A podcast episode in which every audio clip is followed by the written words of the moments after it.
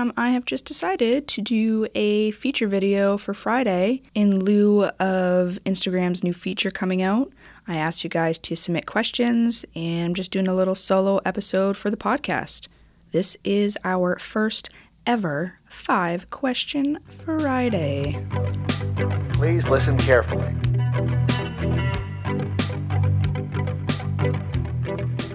So, the first question is What made you decide to start a podcast? And I figured this would be the most suitable question to start with.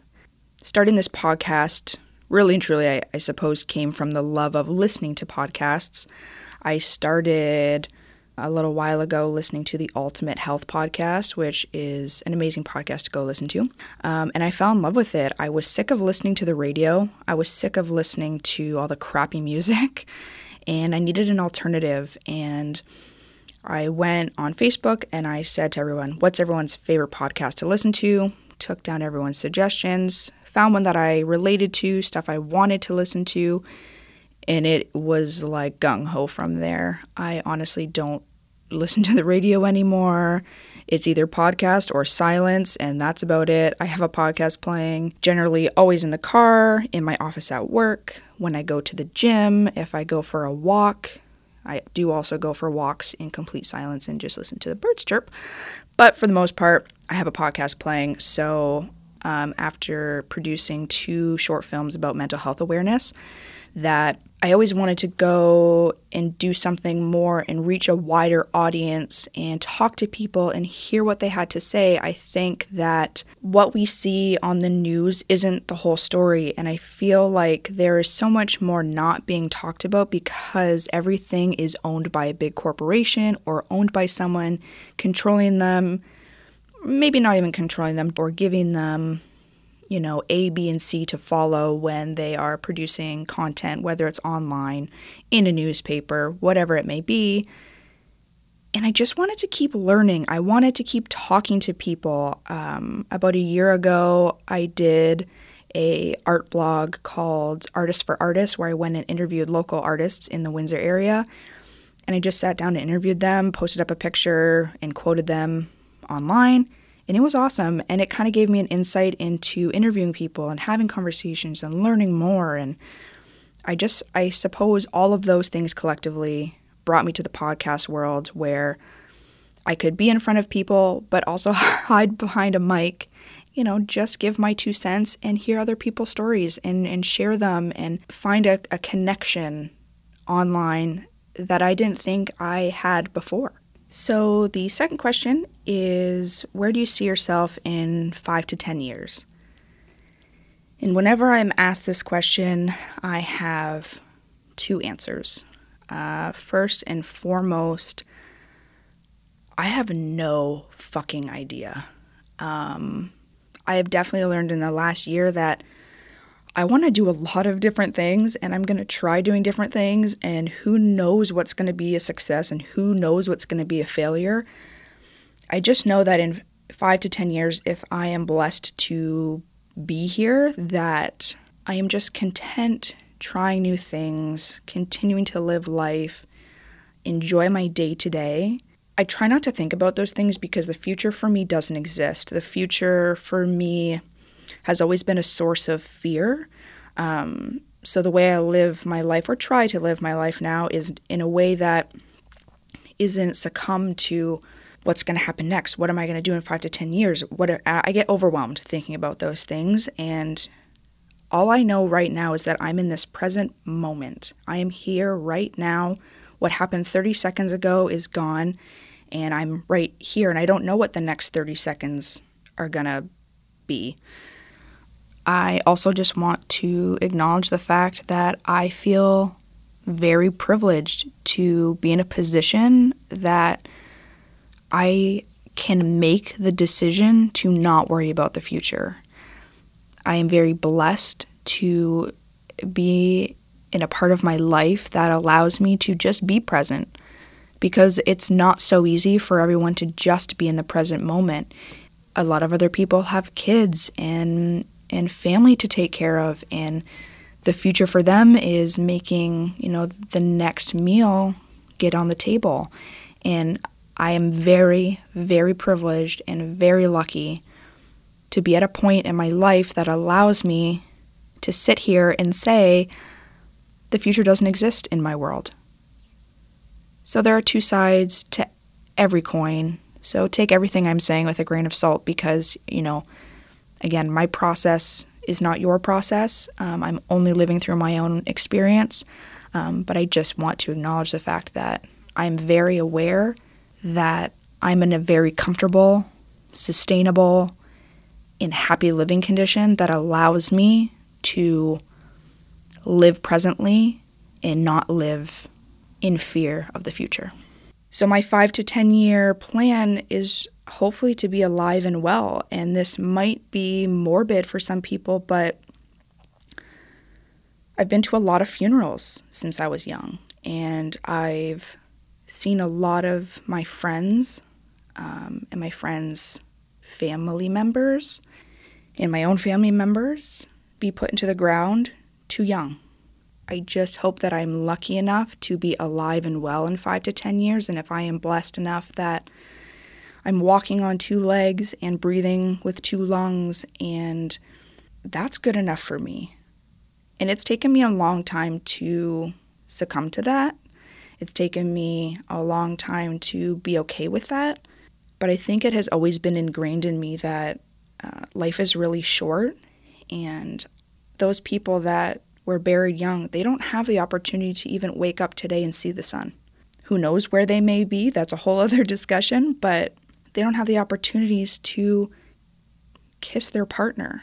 They don't even have the opportunity to hold their hand. So, in five to 10 years, I hope I am just well, capable, alive, healthy, and enjoying the very little things because those are the most important to me. So, my third question is a little more generic. Um, it says, What did you want to be when you were a kid? As far as I can remember, I wanted to be a teacher or a veterinarian. And I think that is a true testament to where I'm at in my life now. Not to say that I would be a good teacher or a good vet because I didn't go to school for either of those things. However, I have an abundance of love for animals. Obviously, um, not obviously, I guess for those of you that may or may not know me, I volunteer a lot with local rescue at animal shelters. So my love of animals, animals has not faded. And um, yeah, when I grew up, I suppose I just wanted to be a teacher because I think I looked up to my teachers. And I have a booklet that I filled out in kindergarten, I think, that says, "What do you want to be when you grow up?" And it says that I wanted to be a teacher. So I'm going to assume that my kindergarten self knew what she was talking about. so the next question says Is there one thing that you've learned that you stick with, or do you just adjust and adapt each day? And that is a loaded question, and it will come with a loaded answer um, because the answer is both there are things that I stick with that keep me balanced. These are the things that I keep in the back of my mind. These are the tools that I use to manage my stress. They help me manage my highs and lows. Um, those things have changed throughout the years, and things that used to work for me um, don't necessarily work for me now.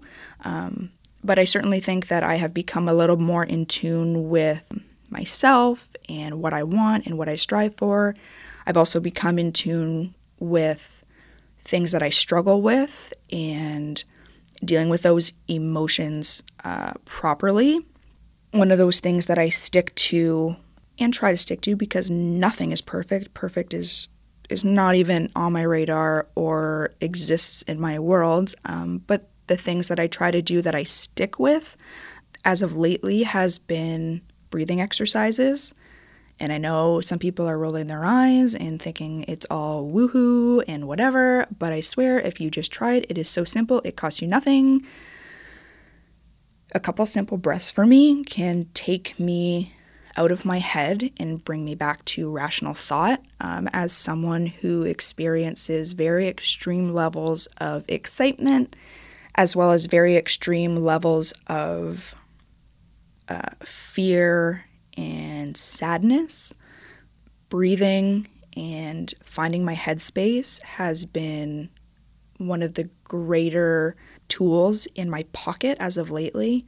Um, I was once told to think about white light when you're feeling down, and just the idea of thinking, closing your eyes, and picturing nothing but white has often helped me a lot, especially um, in the mornings.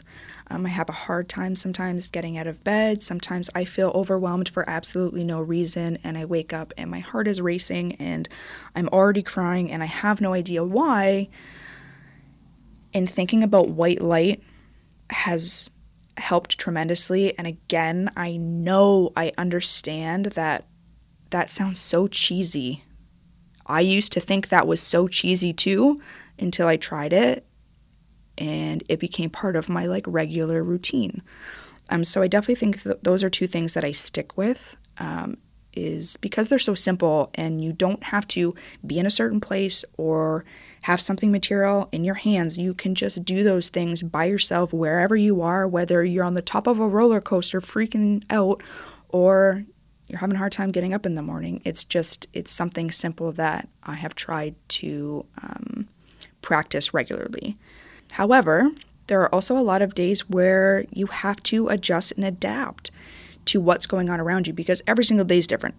Everyone knows this. You don't have the same day, let alone the same minute in a day. So, something I read online said, you know, forgive yourself and recommit in the morning.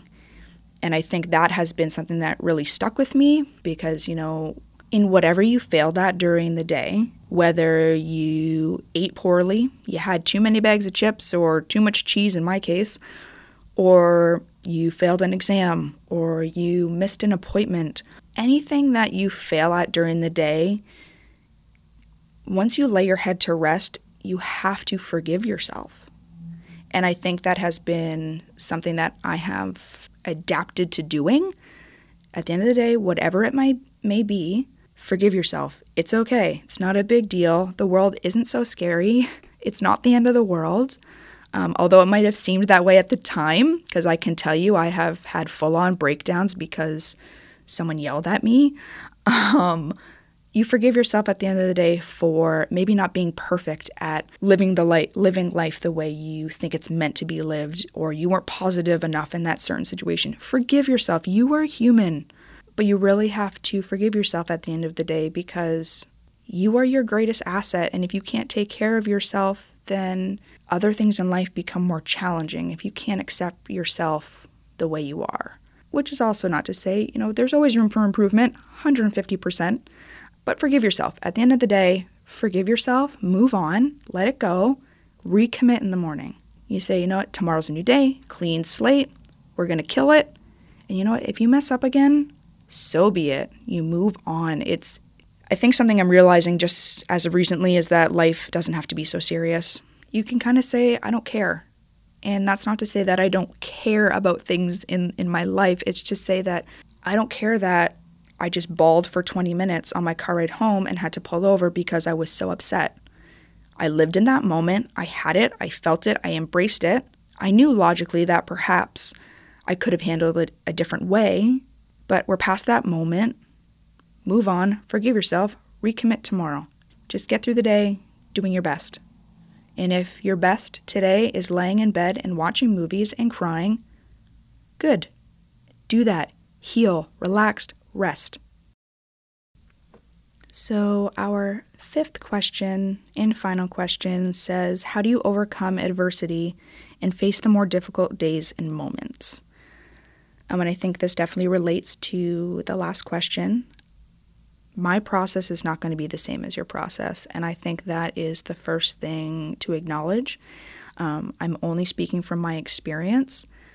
But I think the most important thing that I've done in facing my down days, is which is what I call them, is being okay with it. And I know that's easier said than done, um, but making the conscious effort to just identify how you're feeling, saying to yourself, it's okay, it is what it is, we're just going to have this feeling and let it happen. I think we are taught our whole lives that being sad, angry, embarrassed, uh, fearful, I, we're taught that all these emotions are bad. And I think it's really important to recognize that no emotion is bad. Fear is there to tell you that something's wrong. Being sad is there to tell you that something's wrong. All these emotions that are deemed bad or wrong are often our teachers in life. They teach us to be more aware of what's going on because something doesn't feel right. That's important. That's not bad or wrong at all. So I think acknowledging that and, and knowing that when I'm sad, it's because something in my gut is telling me that this doesn't feel right and this hurts. That's a good thing. Imagine walking around all day thinking everything was good and someone told you that you were a terrible person, you ruined their life. Imagine that didn't make you sad. I mean, hey, if that doesn't make you sad, by all means, you know, that's fantastic. I wish I could do that. Um, but being sad is a good thing. Being angry is a good thing. Being scared, being fearful, being embarrassed, you know, none of these emotions are inherently bad. They're bad because we're taught they're bad. So that's my first step, I suppose, in dealing with the more difficult days and moments is first just identifying the way that I feel and knowing that it's okay. I think the best way to overcome bad days is just to live through them and embrace them. Know that they are part of your journey. They are part of telling you that something's going on in your life that maybe needs fixing or maybe needs an adjustment or needs some change. Identify feel, embrace it. For some people, that might be three hours, three days, or three weeks. But once you get that feeling, after it's gone, let it go. Let it be in the past and move forward. And that wraps it up for our first five question Friday. So if you have uh, more questions, other questions, different questions, ask away, DM me on Instagram. And uh, the next Friday that I want to do this, I will post up on Instagram requesting questions. So if you forget to DM me or whatever, there will be reminders to submit questions. And I'm just hanging out. Talk soon, guys. Have a lovely day. And as you know, I am Sierra Parr, and this is just part of the process.